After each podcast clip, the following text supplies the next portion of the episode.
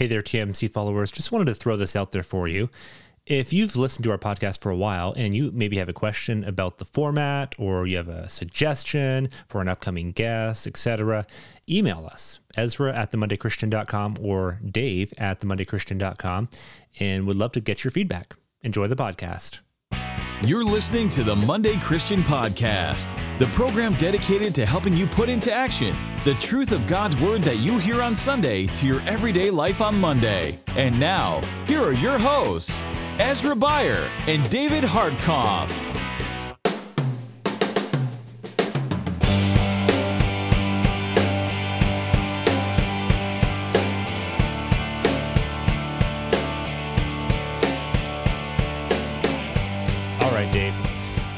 We're talking today with Ashley Hales, and the topic is a spacious life trading hustle and hurry for the goodness of limits.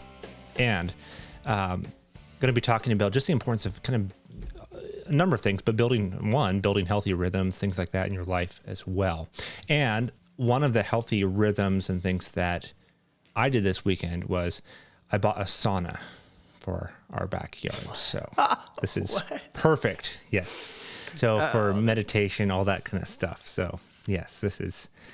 See, I grew up. I had I had Finnish neighbors, right, from Finland. So everyone had saunas growing up. I grew up in northern Canada. For those of you that don't know. So, anyways, so as I was reading Ashley's book this morning, finishing it up, I was like, yes, so much of this escaping busyness, hurry, hustle.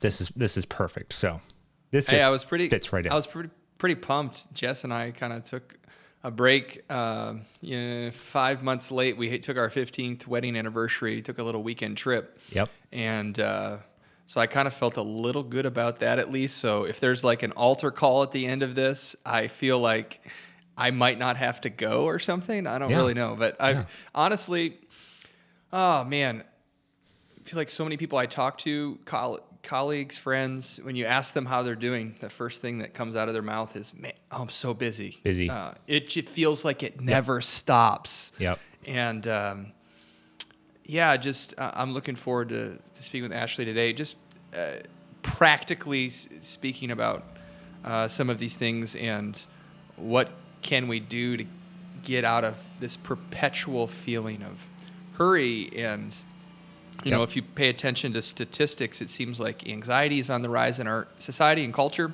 so i think it's a much needed topic to talk about today Ashley Hales, writer, speaker, host of the Finding Holy podcast. She's the author of Finding Holy in the Suburbs. Interesting book. I want to chat briefly about that. And her writing has been featured in Christianity Today, Books and Culture, and the Gospel Coalition.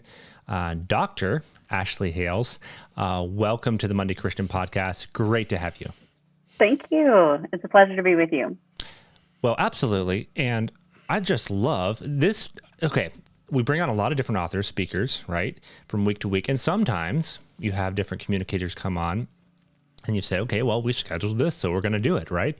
But it doesn't really fit exactly where you're at in life. And so you kind of mm-hmm. have to make an adjustment and then go back to your chaotic, chaotic life afterwards.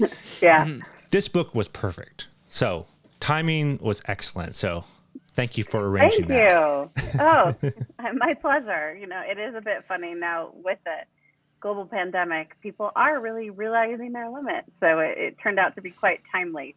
Yep.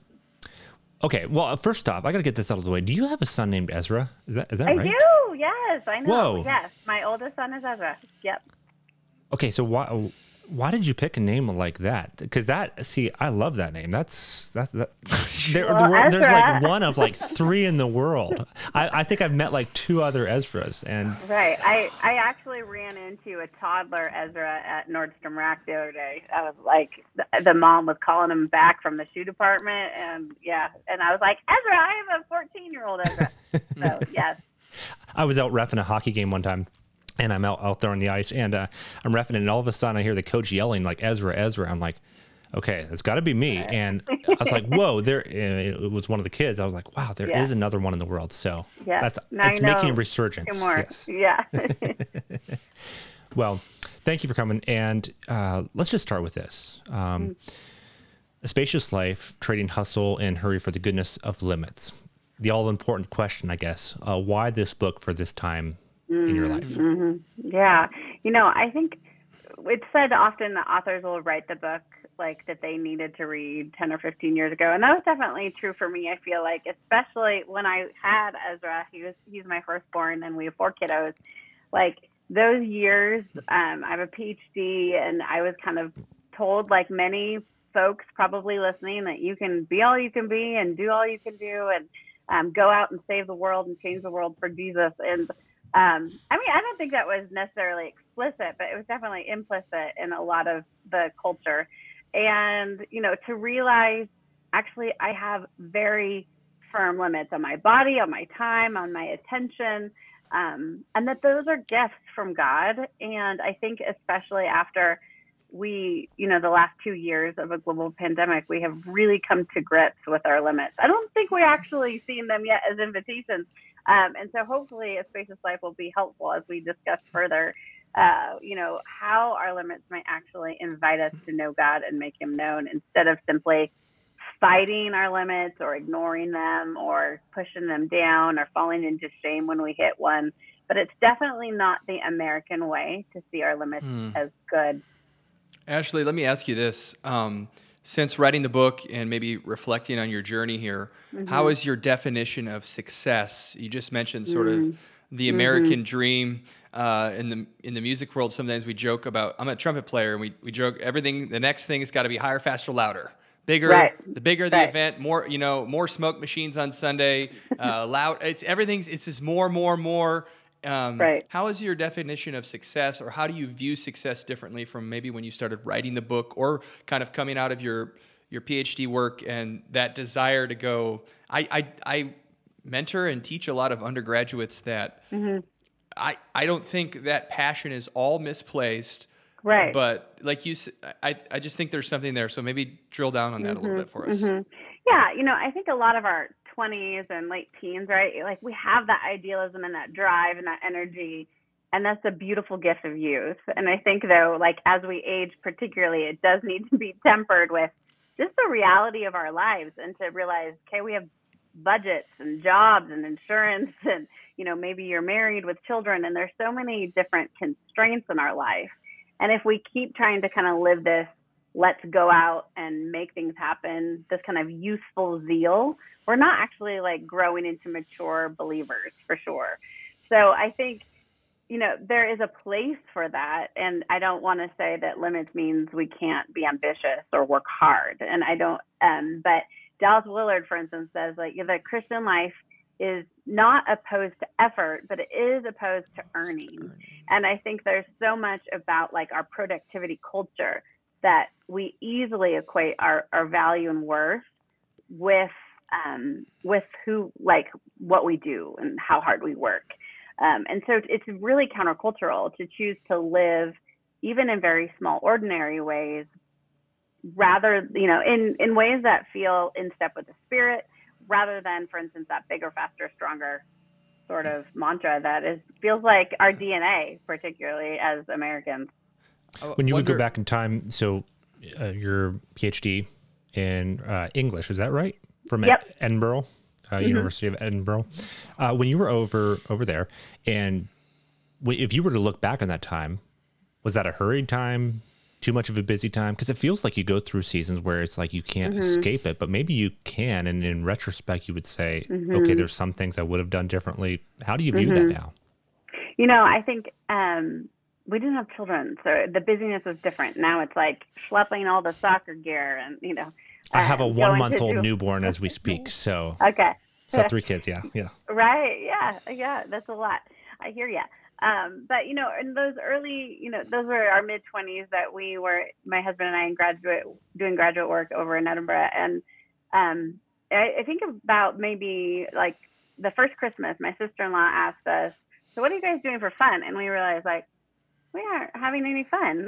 like we just sit next to each other and study all the time, or we're working and.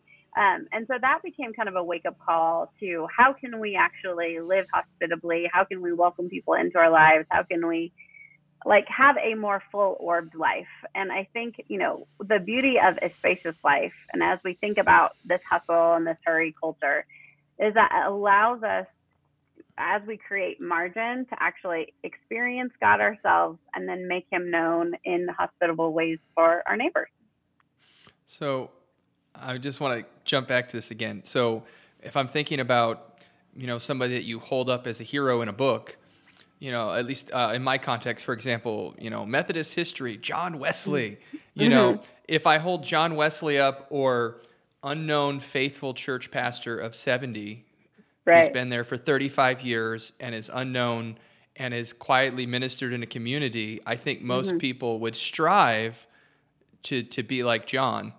And uh, Hmm. just I don't know if you want to expand on that some more. I just I don't want to squash people's ambition, eh, but also to realize that for most of us, for me, like we're we're just ordinary, and Right. God has called us to be faithful in different ways, and trying to build. Isn't there like a lot of platform building that seems to be going on these days? Like I just some of that just seems uh, anxiety inducing and um, a lot of work and maybe not not not ordained by God. I don't know. Right. Yeah. No, I think those are all really good thoughts, you know, as we think about, okay, what does it look like for the average Christian to live a faithful life? And I think that exactly what you were saying, that the idea of faithfulness rather than kind of success by metric numbers is, you know, what the gospels keep reminding us. You know, Jesus talks about, right, you're going to be like a seed, right, that falls to the ground and it has to die first. It opens up, you know, so that something else can grow from it. And I think the more we talk about the language of faithfulness, um, I think the more we'll be encouraged to live really like quiet, thoughtful, neighbor oriented lives rather than, you know, this platform building that really, you know, for authors, for instance, you know, you have conversations like this. And, you know, you're supposed to do all these all of these events and hustle to like get the book and your name out there um, and make sure you're commenting on social media. And um, it's one exhausting. And two you know it's it's not like a sustainable rhythm and so there is both hard work and ambition and creativity in any line of work that we're doing but you know the ultimately a platform is never going to give back to us you know Mm. it's never it's never going to really dive through grief and pain like Jesus, who will be with us in those hard moments. Um, it won't abide with us, and so we have to have these kind of rhythms of our in our personal lives to prevent us from always choosing like an external metric by which we measure ourselves Mm, and so I don't good. think that's just for authors or you know people who are kind of more in the public spotlight.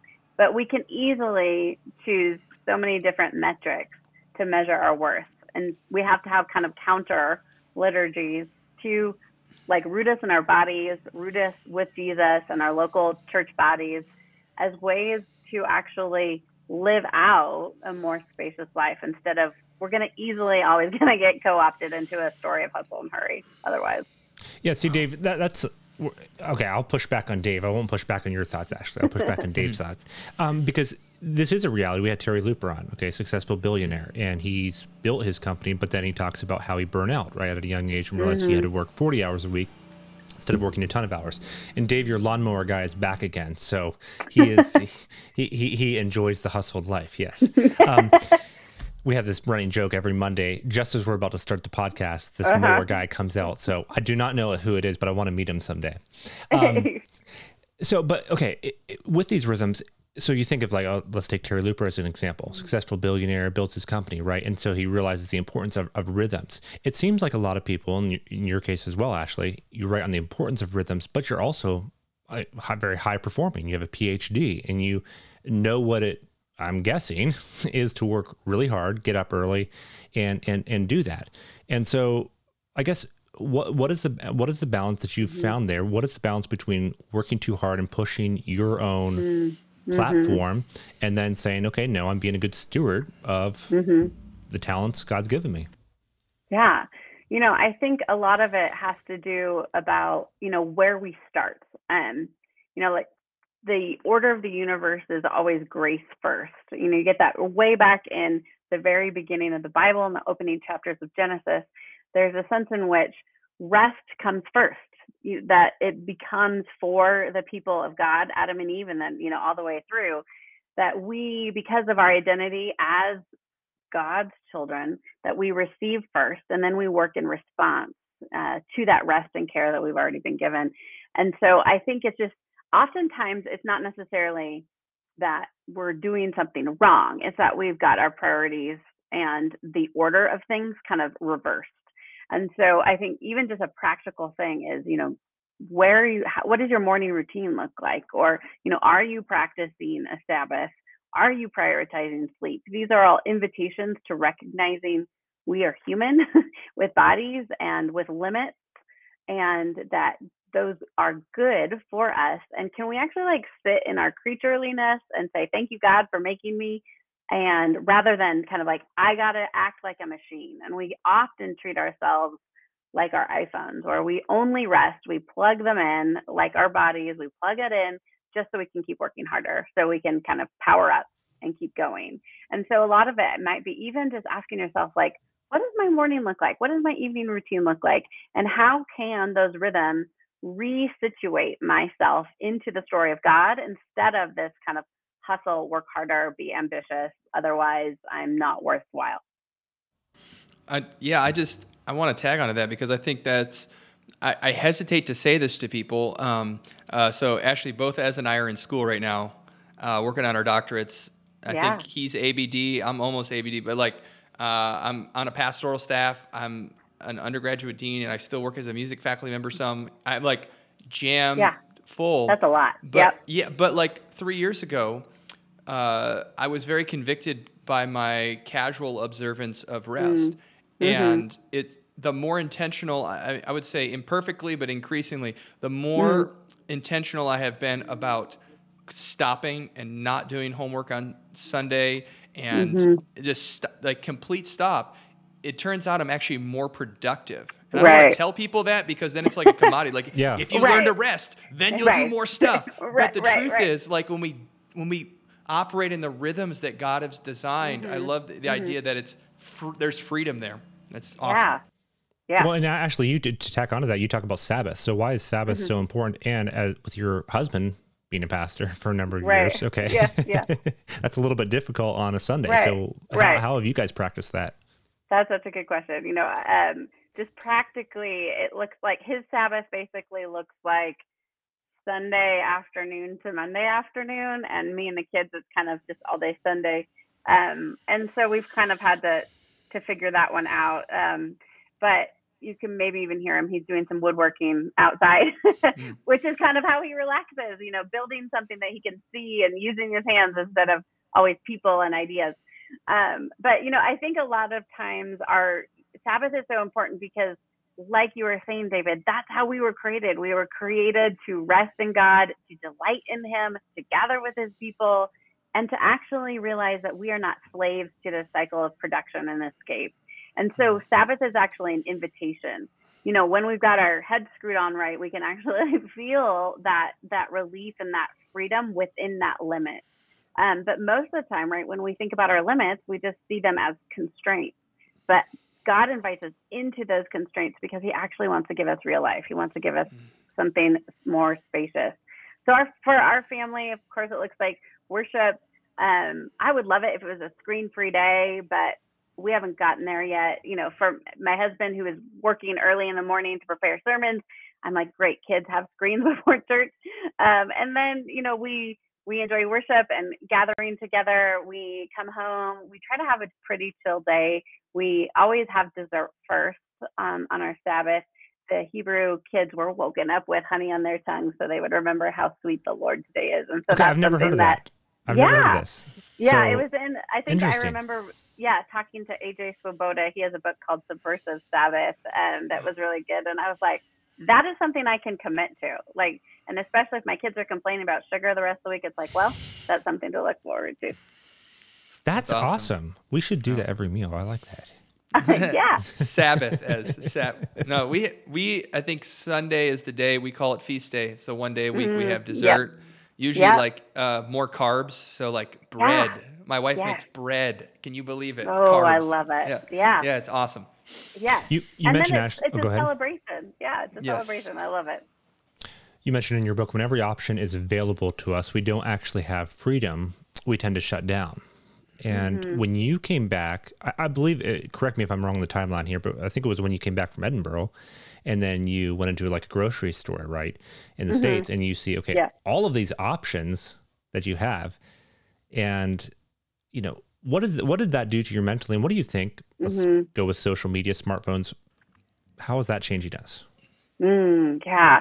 You know, I think, you know, in that story, it just, this idea, right, where we had like these little corner shops in Edinburgh and you could like pop in and you get your, you get your few items and you're, you're good to go. And, you know, it became manageable um, for a household and coming to an American grocery store, even, you know, if you're used to like a smaller grocery store and you go into like one of these super targets or, you know, something like that. And there's so much choice. And often when we think we want more choice, we think choice will bring freedom, but actually we tend to have choice overload or or kind of paralysis in those moments. We can't make decisions. Um, because like adults, I think make thirty thousand or something decisions every day, and so so many of those become, of course, automatic for us. But you know, as we think about things like social media as well, like you know, you you're we're always you know quickly checking our notifications we're scrolling and we again think more options or more likes or more followers or you know more information is going to be the thing that changes us. Um, but really transformation is always something slow. It's always instigated by god. And you know i think we we tend to push off the things that will actually change us. Like for instance social media is just safer right? It feels like i can curate my own identity um, and then with our just like quick habits and the you know we take out our smartphones all the time we check things a 100 million times a day. I think it said the average american spends something like at least three hours on his or her phone and that's like average right? So a lot of us are spending twice that amount um, and we become chained to those devices they become the thing that we look to for comfort instead of saying, okay, if I have this limit, a limit on my body or my time, or I'm feeling these unpleasant emotions, how can I then bring those to God? That's that's the invitation of our limits is to walk through them with Jesus, who also was limited because he was human. Oh, that's so great. So, uh, push notifications, practice something super practical, Uh-huh. but Yeah. like I I don't have push notifications on hmm uh, for like email, uh, Facebook, Twitter. Yeah. But right. The it off. tension, like Ez was saying, if you're like a person that operates in this world and you have to respond to people, Right. I've I've gotten texts. Did you see my email? I'm like, no, I didn't, because it's after five and I have no obligation Right. to check my email. But like, there's this Right. there's this unspoken sort of like push on your time. I should be able to contact you and talk to you and be Mm-hmm. There. You know, so like, how do we disconnect with that and also live in the real Mm-hmm. world? Because I think for most folks, it's like they can't have the Oreos laying on the table without eating a whole sleeve of them. We all know it's right. bad for you, but like, and all the, if we're speaking using that metaphor, like all Mm-hmm. the media in social media is designed to like suck you into doing that. So Right, how do you, right. how does somebody practically avoid being a slave to technology? mm-hmm. Well, I think, you know, as like the preventative measure, things like not plugging your phone in your bedroom would be a really great start. Um, you can put limits on your apps, you know, um, through your settings. You can make the phone work for you. You just have to actually be intentional. Um, you know, um, I have at various points just deleted social media off my phone. Uh, or given, or say I'm going to like go check Twitter at noon and then I'm done, you know, and so that we begin to kind of pull back from the reflex of of media more generally. Um, I mean, those are a few kind of small starting places. I think, yeah, or not having even just choosing to not have your phone on you. I think is Mm. is countercultural, or like turning off, you know, the do not or turning on the do not disturb kind of thing, and um, is another kind of very practical thing that we can do but I mean, or to say I'm going to like positively plan when I'm going to be somewhere or when I am going to use this device instead of just using it kind of unthinkingly are some really easy, practical ways. And then, then I think also we need to replace kind of a technological rhythm with bodily rhythms, um, whether that's, mm. you know, on the Sabbath, plugging in your phone and leaving it and going on a hike with your family or, you know, practice prayer standing up or kneeling down, you know, like so or going for a walk and saying i'm going to be grateful for these gorgeous changing trees and i'm just going to notice them and not pay attention to my phone those kind of get our brains and our bodies back in sync how can we use this in a productive way? And I say this several uh, months ago, we had Craig Dennison on the podcast, mm-hmm. and he talked about just the important. Well, he talked about smartphones, and so one of the things I did right after our conversation to this day, I don't have social media on my phone. That's yeah. been helpful yeah. for me. But mm-hmm. I also run all the Monday Christian stuff. I send it out online, interact with people. And actually, over the last year, I've seen some tremendous growth and help come mm-hmm. from that and some very meaningful relations come mm-hmm. from that. And mm-hmm. this is a mm-hmm. conversation I was having with several of my friends um, offline. Was okay. Well, how do how do we do this? And I think uh, a number of people would kind of say, okay, well, um, we just need to get rid of it altogether. Right? right. And so like how, how do we, you know, cause like Dave was saying the Oreos, right? So how, how do we do right. that? Um, and so maybe, so I'll, I'll use a, a, practical illustration. A lot of my Christian friends would drink and they would mm-hmm be fine with having a cup of wine. Or for me, I've talked, you know, I had struggles with depression and things like that. It would just not be a great idea. And so I'm just not going to start. I just don't think right. it's a good idea for me. Um, it, when we talk about social media here, how do you know if you're on that edge of, okay, I'm, I'm actually can handle this well and I have mm-hmm. a reasonable approach to it? Or mm-hmm. if you mm-hmm. just say, okay, you know what, this is probably one of those things that I need to remove from my life. Mhm. Mhm. You know, I think it's it's easier in some ways to like just say I'm not going to be on social media. Um, that's easier than trying to figure out how do I do this in a way that is, you know, not malforming my soul. um, and you know, as you need to do it for your work, um, how do you engage in healthy ways? Um, I think I'm I'm recently reading a book called How to Do Nothing, and it talks about not like the ways in which we can choose to not give in to the attention economy. And there's a lot of stuff. It's a secular book, but there's a lot of stuff in the book that actually really fits in with what I've already written about in A Spacious Life. And so I think, you know, there's there's ways in which we can figure out, okay, what are the boundary lines of this particular thing? And also to notice like what are my own personal triggers that come up when I'm in within an unhealthy relationship with technology. Maybe you notice envy creeping in, you know, as you're scrolling through social media. Um, maybe you just intended to, you know, think like I'm going to just go and, you know, work, do my work account kind of thing.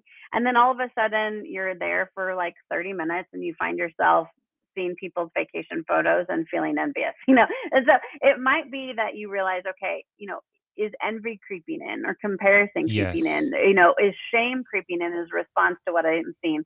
Then you know you've over you've gone past the limit, right? Um, one thing I love is you know the very word that we often use for sin, transgression, means to go past a limit, to go beyond a, a natural God-given limit. And so I think even just paying attention to some of the ways in which we transgress limits on our time or attention by what is kind of brought up in ourselves will be a helpful way to go okay that's too much i'm going to pull back um, and maybe you need like a fasting from social yeah, media right. like a fasting from food you know to be able then to re-engage in healthy ways well it's interesting you mentioned that because so so practical ways for my life i'm just thinking out loud here is you know, when we had the conversation with Craig Dennison, I thought, okay, you know what, this for me isn't healthy on my phone. I don't need to check that, and I'm on it enough, so that's not healthy. So I'll just remove that. But here's another area. Two years ago, or a couple years, no, more than that now, because we have a four year old. I think we're back going back six years ago, mm-hmm. and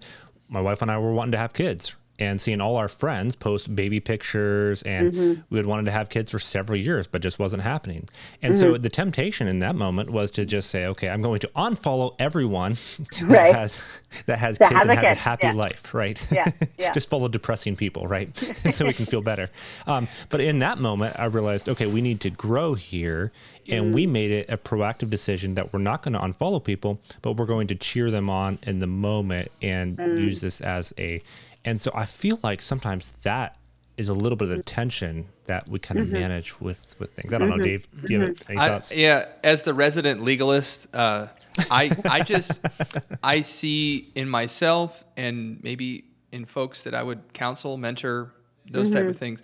I see very few people that have a strategy, including myself, that is so particular and intentional that it escapes the web of uh, seduction when it comes to all of this stuff and all of the the ways it tries to suck. I mean, it's the algorithms are designed to Right. make you spend as much time as possible. And I I think for me on Sunday afternoons, the best thing for me to do um, is to literally put the phone in a different room.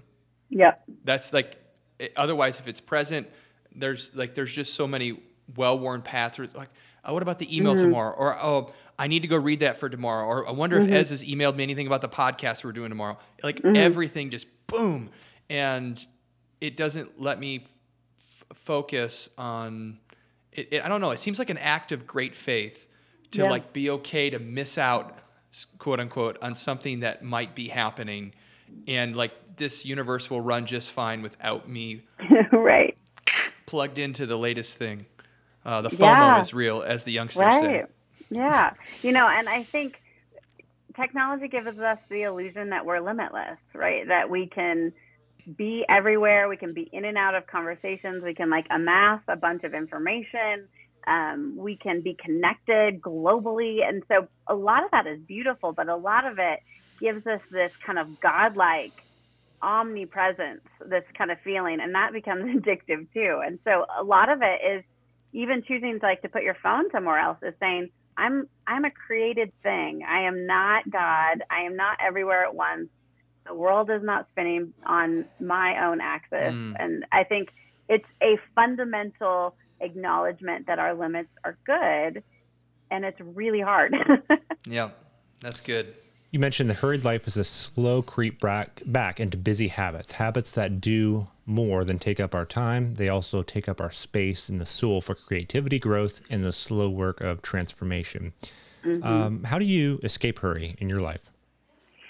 You know, a lot of it is just not overscheduling. Um, I, you know, for instance, podcasts and things like that and conversations, I try to just have them on one or two days a week um, so that I'm not like feeling, oh gosh, I got to be here and there. And um, so choosing to put limits on my time, um, choosing then to prioritize my whole self and my community. So things like going for daily walks are really a, a practical way that I kind of put limits on my body and to realize I can't be and do and think everything all the time too. I need to actually, you know, enjoy God's creation and move my body is one just real practical way um, that yeah we escape kind of these habits of hurry. We have to practice like walking at a human pace and not always like okay I'm gonna go like run five miles, you know, because that's another kind of productivity sort of shorthand.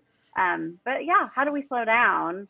is going to be unique to each individual. But for me, those are a few things. And, you know, choosing to volunteer in my local church or things like that remind me that I'm not always in charge, you know, that, Mm. that instead I am a part, I've been welcomed into the constraints of the church as well. And that is for my good and for other people's good. Um, and yeah, to choose to, to even think about how do we structure a day and then how are we also encouraged to kind of, you know, extend ourselves um, given the limits uh, of others too. You wrote a book about uh, finding holy in the suburbs. I haven't read that book, so full disclaimer there. But Sure.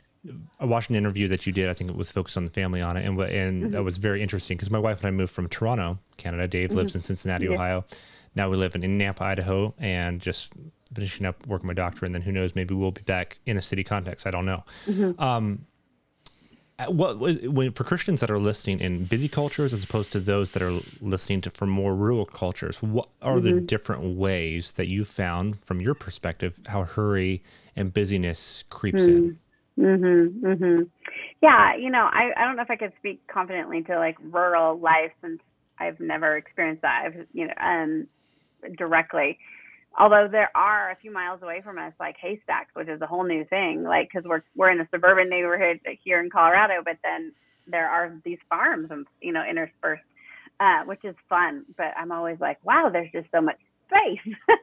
um, but you know, I think uh, hurried kind of habits um, they're going to look different in different places. You know, often in suburban contexts, it's going to look like, you know, keep this kind of cliche to, you know, keep up with the Joneses, or you're you're kind of all in on your kids and their activities, and so it's a it's a physical movement from here to there, um, as a way to kind of gain status. And maybe in cities, you're you know busily getting on the subway or or whatnot, but um, you know, the status might be more kind of intellectual or, um, there instead of maybe material or, you know, socioeconomic like it might be in suburbia. And those are just like vast generalizations. Um, but no, I, I, can see that. Yeah. Yeah. How think you those- think, like, do you think the way that I right, think, that kind of stuff? Right, right. And so I think, you know, is to realize, okay, what, it, even to ask yourself, what are the habits of hurry in my place? And, Mhm. you know, to what extent are those good things, right? Like the life of the mind is good, right? Or like caring for your children is good. Um, but when those things become ultimate things, um, when they become idols in, in some way that we've malformed them, that we are serving them, um, that's when we realize that we're not actually living in God's limits. We're living um, according to kind of the what our place tells us to love. And in that first book, I really I do talk about how our places shape our love, and we have to both acknowledge what is good about that and what needs redeeming in, in our places. Paying attention. this is Yeah. something I've really tried to shift in the last few years. But practical examples, my wife's talking, and then she's like, okay, why are you walking out of the room? Right. uh, how do you do that? How, how does your husband do that? I mean, is did this come naturally for you? I mean, I'm sure with pastoring, that's probably something he is supposed to do a lot. But then I don't know. It depends. It it feels like to me a lot of times high performers, it's it's a struggle because you want mm-hmm. to, okay, say what you're going to say and say it with clarity, or else I'm going to lose interest. What's next? right, What's next? right, What's right, what I got to yeah. do after the podcast? Yeah. I got something Right. else to do. Yeah, yeah. Yeah. It's really hard to pay attention for me, especially because I tend to pay. I like to pay attention to myself. Like, oh, I'm thinking all these great things, or I've read this thing, and I'm gonna like share it with everybody.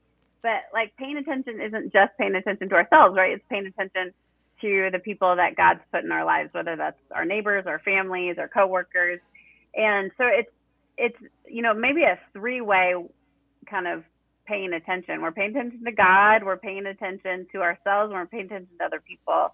Um, and we probably are all good at various kind of, I don't know what the Venn diagram, right, would be of all of this, but, you know, to realize maybe even to ask yourself, okay, what am I good at? What becomes naturally? For me, I feel like I am often, you know, thinking a lot of things and processing a lot of things and paying attention to my emotions. And so that comes really naturally but maybe it doesn't come as naturally to like pay attention to oh my husband's reading this is my i do this after almost 20 years of marriage still he's reading something i need to not interrupt him because then he has to start the paragraph over you know and i just am like hey i read this cool thing i want to tell you about it um, and so to, to maybe say okay which of these three god myself or others am i not paying attention to and maybe i need to pull back on what comes most naturally so i can kind of have a more even keel. Yep, love it. You talk about the resurrection, kind of the towards it towards the tail end of the book.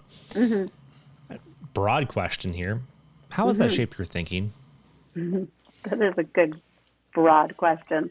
Um, Well, I like to. You know, I'll, I'll clarify yeah. that. The reason I like to ask that is is sometimes we get very used to the theological the, the answer we're supposed to give, right? But Right. um, I mean that's such a powerful reality, and I feel like it Mm-hmm. shapes us in different ways. So that's why I ask that question. yeah, Yeah, no, I I think you know we can often think of the resurrection as a historical fact, or which it is, um, and or a kind of theological fact. This is what the resurrection accomplishes. Um, but I think often we don't let something like the resurrection really kind of sink into our imagination, like into our bones. And I think, you know, for me, as I was writing A Spacious Life, there was just so much about like just dwelling in those stories and trying to kind of imagine my way in um, what Miss Mary have been thinking, you know, when Jesus says her name. Like everything we thought about you and life has been like flipped upside its head in the most beautiful way imaginable or you know the disciples on the way to Emmaus that are dejected and you know they tell Jesus they don't know it's Jesus and they tell Jesus like we had hoped we had hoped and like we know that despair right? We know that dejection. We know those like unfulfilled longings and the desire for hope and the ways in which our lives have been turned upside down. And it reminds me like even in our despair and our grief one, we can be honest with God, like these disciples were. And two, like that we have an ultimate hope that no matter what kind of how those particularities kind of shake themselves out, that there is redemption and restoration at the final day. And and it's okay that I don't know exactly what that's going to look like. I can trust that Jesus has compassion on me in those moments of grief and sorrow and dashed dreams. Love it. I think this is really a fascinating conversation because I think, well, just different points in, like I said, in my, my mm-hmm. life, mm-hmm. it's, I'm thinking, okay, how do you, how do you balance this with working hard and doing those things, but then also yeah. doing it in a way that's, that's healthy and, and helpful. Um, last mm-hmm. question, I guess I got, unless David wants to add any, anything on, you know, you mentioned, uh, I think the story, the interaction with Jesus and Peter, right? Yeah. And one of the quotes you said, you said, "Friend, when our hustle runs out or the hurry exhausts, Jesus is kindly bringing us to the end of our rope, so we don't have to keep running any longer. He's serving us breakfast on the beach. Our limits then aren't what bar us from Jesus; they are an invitation into love." Mm. Why did that interaction, Jesus and Peter, why did that strike you the way it did? Mm. You know, I just think it's such a be- like he didn't have to do that. Jesus did not have to restore Peter. And we tend to think of God kind of like our maybe earthly parents who of course and me being a parent, I know I've messed up countless times. Um, that it's easy to shame someone. Like, I just can't believe you did that. Like, come on, you know. And instead, Jesus feeds his body and offers him the chance to get in on God's good work. But instead of like Peter running ahead like he did and before Jesus was crucified and he chopped off the soldier's ear. Like Jesus saying like this is a different way. You know, that the purpose that we're each invited into like Peter is a different way than like rushing ahead and making our plans happen. It's saying like my deepest identity is as a child of God and God's already at work and he doesn't need me to like make his kingdom come. It's already come in Jesus. And so, like, I get in on that. It's like a kid who gets to swing a hammer alongside his dad, who's like not doing the best job, but like they're both really excited to be working together um, and they enjoy doing it. And, you know, the father's going to fix it if the kid messes up. It's fine.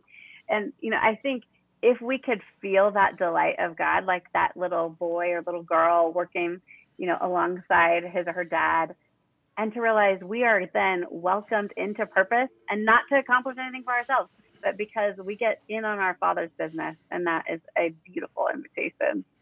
Amen. We get to partner with God in what He's doing in the world. He does all the heavy lifting. Yeah. I don't. I think it takes. I think for me, if you're looking from the outside, a lot of times you look at a productive person and I don't know that I can tell the difference what their mm-hmm. motivations mm-hmm. are. Right, right. But those motivations make all the difference and it takes the pressure off me. Like yeah. I'm not a big deal. Like it's like somebody that's well this is a bad example because they're not doing great now. It's like kind of being on a basketball team with LeBron. It's like uh, he's going to carry us, and at the end of the day, when the championship trophy, like we all know, he he did the heavy lifting, but like I'm on mm-hmm. the team, or like I'm in the family, I'm in God's family, and mm-hmm. um, I don't have to. I'm not earning anything when I when I do this. Um, Mm-hmm. I I already have standing and access to God, and uh, that's been honestly, personally, that's been quite paradigm shifting from Mm-hmm. Yeah. how I viewed things at um, at, at the beginning. And yet I feel like I'm I'm it's not like I'm I don't feel unproductive. Right, But I don't right. I don't I don't feel that anxiety that I felt before. Yep. That's great. Yeah. Well, Dr. Ashley Hales, thank you for joining us on the podcast today. Where can people find you and reach you at all, all hours of the day? yeah, except I won't respond. But um, I'm on social media at AA Hales if you want to start a conversation. And you can also go to my website. It's aspacious.life. And I have a little hustle habit quiz to find out how you hustle past your limits. And then there's also a little roadmap to kind of help you get out of your hustle habit, as well as information about a spacious life there on that page. Well, thank you for indulging us today and, and sharing. It's been really an honor. And uh, I, I mean this, your book was just what I needed, right timing, um, perfect. So Thank really you. enjoyed our conversation.